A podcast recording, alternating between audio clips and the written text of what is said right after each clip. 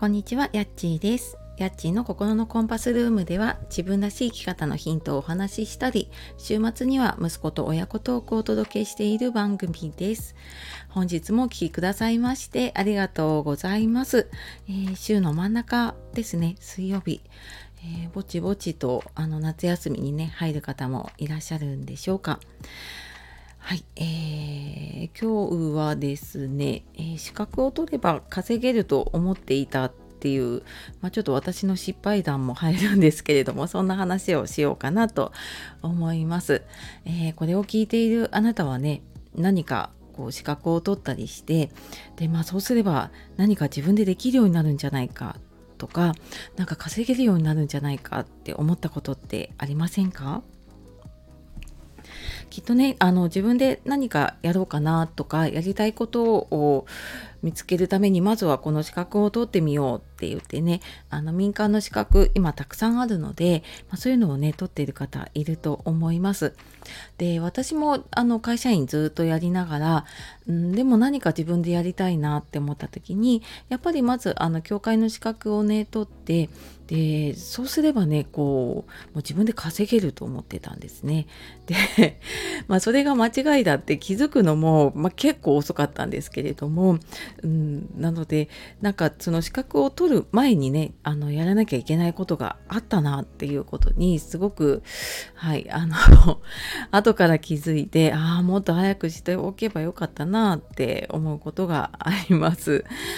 でじゃあなんか資格取るだけじゃねダメだったら何が必要なのかっていうと、まあ、それはやっぱり資格の生かし方とかね資格を生かしてどういうふうにやっていったらいいかっっていう道筋だったりとか、うん、その、まあ、お金の流れもそうだしビジネスの仕組みもそうだしなんかそういうところの知識をもうちょっと持っておくべきだったなっていうことを すごく思っています。でなんかこれ別に教会の資格ってあの批判しているわけじゃなくってその資格はあの資格をねこう与えてくれる教会はもうそれがあの教会としての役割なのでね。であのこの資格を取ればこういうことができるようになりますよって言ってるのもあのもちろん嘘じゃないんだけれども、えー、私みたいにねずっと会社員でやってきているとその会社で、えー、何か例えば企画をやるとかね会社としてこう研修をやるとか講座をやるとかっていうことはできたんだけれどもそれをじゃああの資格を取ったから個人でやろうって思った時に会社のやり方でやろうとしてしまうとやっぱりあの全然合わないんですよね。でじゃあ自分でねやるにはえまず何かでやればいいんだろうみたいなところから始まってしまって。で、うんまあ、見よう見まねでねあのうまくやっている方のを見てやろうとするんだけれどもあれ全然人集まらないなセミナーやろうとした時にね全然人集まらないなってあれなんか同じように宣伝してるはずなんだけど全然集まらないなって思って。でそうすると今度あれなんか私何かが足りないからもうちょっと他の資格を取らなきゃいけないんじゃないかとかあの今取っている資格よりももうちょっと上の資格を取らなきゃいけないんじゃないかっていうね錯覚に陥っちゃうんですね。でもうなんかねいやいやあの今だったらねいやちょちょっと待ってちょっと待ってって思うんだけれどもその時はやっぱり本気であの真剣にそう思っていたんですね。であの結果的にねやっぱりあの上の資格まで取ってまあ、今はね結果的にそれを生かして自分の活動にしているんですけれども、まあ、その時は取っても取ってもキリがなくってもう足りないものばっかりに目がいっちゃってたんですよね。でなんだけれどもあのきちんとねそのやり方を知っている方に教えてもらうとあの全然自分の持っている資格とか自分の経験だけでできることがたくさんあるんだなっていうことに気づかされました。でそれはやっぱり自分がねそのやり方を知らなかったなっていうだけだったし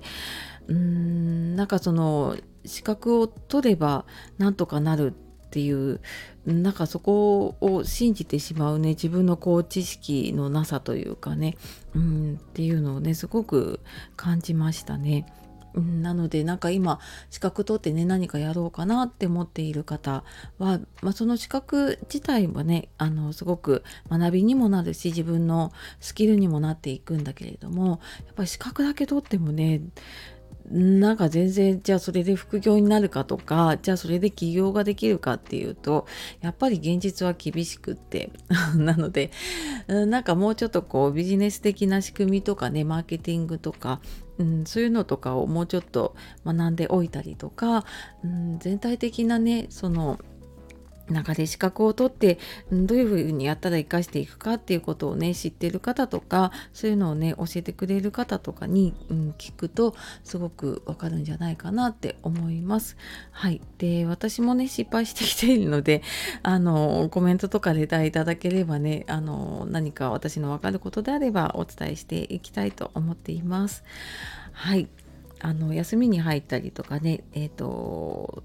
するといろいろねあの他のことに目が向いちゃうこともあると思うんですが、はいえー、今日は資格を取れば稼げると思ってたっていう、はい、あの過去の私の話も含めてさせていただきました、えー、今日も最後まで聞いてくださいましてありがとうございました。では素敵な一日をお過ごしください。さようなら。またね